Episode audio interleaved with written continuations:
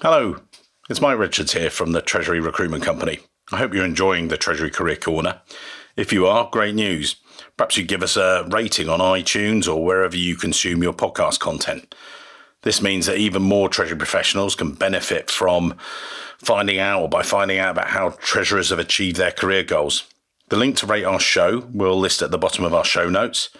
And please remember as well, the show itself is as much about you as it is about us. If there are specific questions you want us to ask or there's feedback you want to give, please drop me an email. My direct email is mike at treasury recruitment dot com, inventively enough. But anyway, that's enough from me. Let's get on with the show.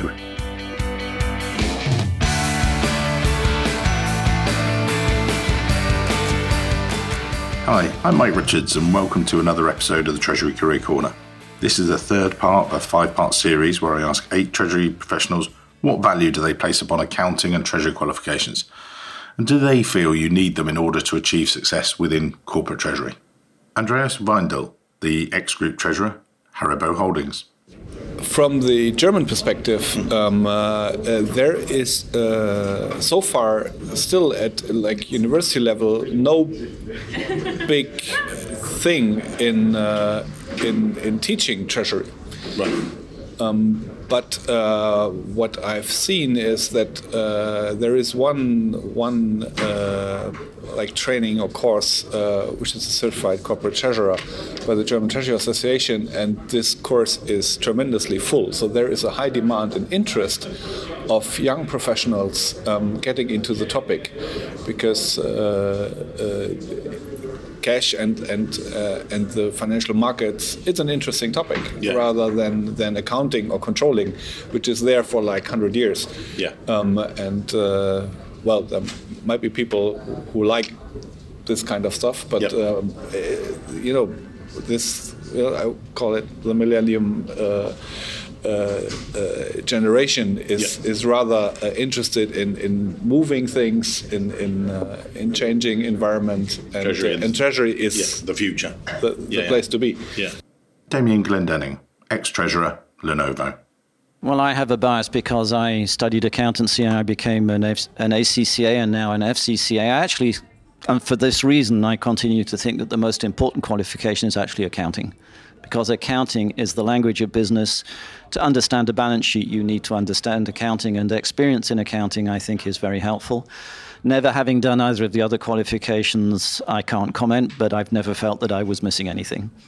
Mariana Polocrati, Group Treasurer, Chipita S A Basically, I think it's like, I, I kind of consider it like an M B A. Like they say, how do you, t- why, when do you take an M B A? Well, um, in Greece, it was very trendy for people when finishing school to take an M B A. Um, so I say, if you're a business major or you're finance, why should you take an M B A and do it again?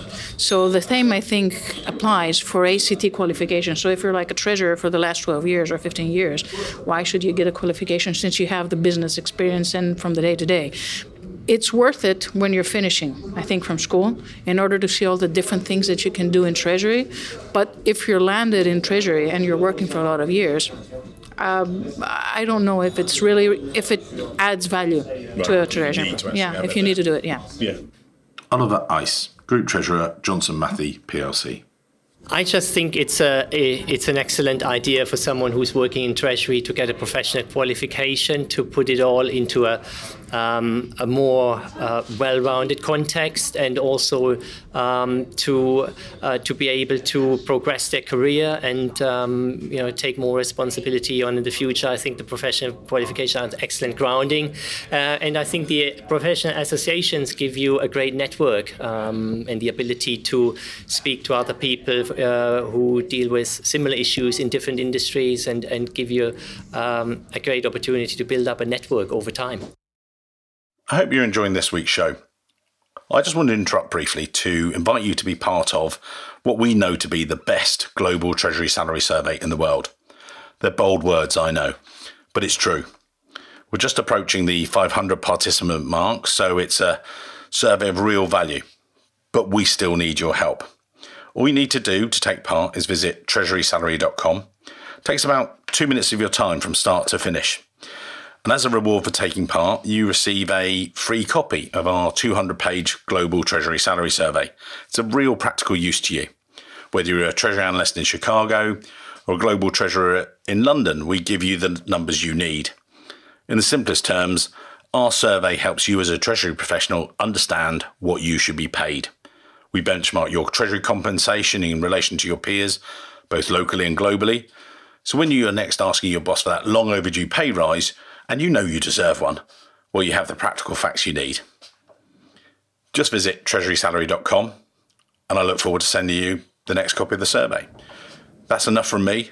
Let's get back to the show. Rasmus Camborda Melvang, Treasury Manager, Thomas Cook Airlines, Scandinavia A S. I think the the way that at least I look at Treasury today is is very different from what Treasury originally started, because when I started within Treasury ten, eleven years ago, it was much about financial exposure, accuracy in, in cash flows, and and uh, you, knowing your financial risk, which is still is, but uh, but each time I went to work, I was nervous about what what are the currency uh, rates uh, development, and are we hedged according to what we know and all that. But I don't use one second of that anymore, because um, for me, Treasury is is another is another uh, way of, of looking at things. It's is changing the business so the management can take the right decision. It's much more about having the right structure on the balance sheet, uh, having a long-term plan of of, of um, securing cash, using cash in, in in in ways that support the business. So so I, I always look at this, uh, at least now, that uh, you know, uh, dealing with exposure and cash flows, that's just the underlying thing that you have to do.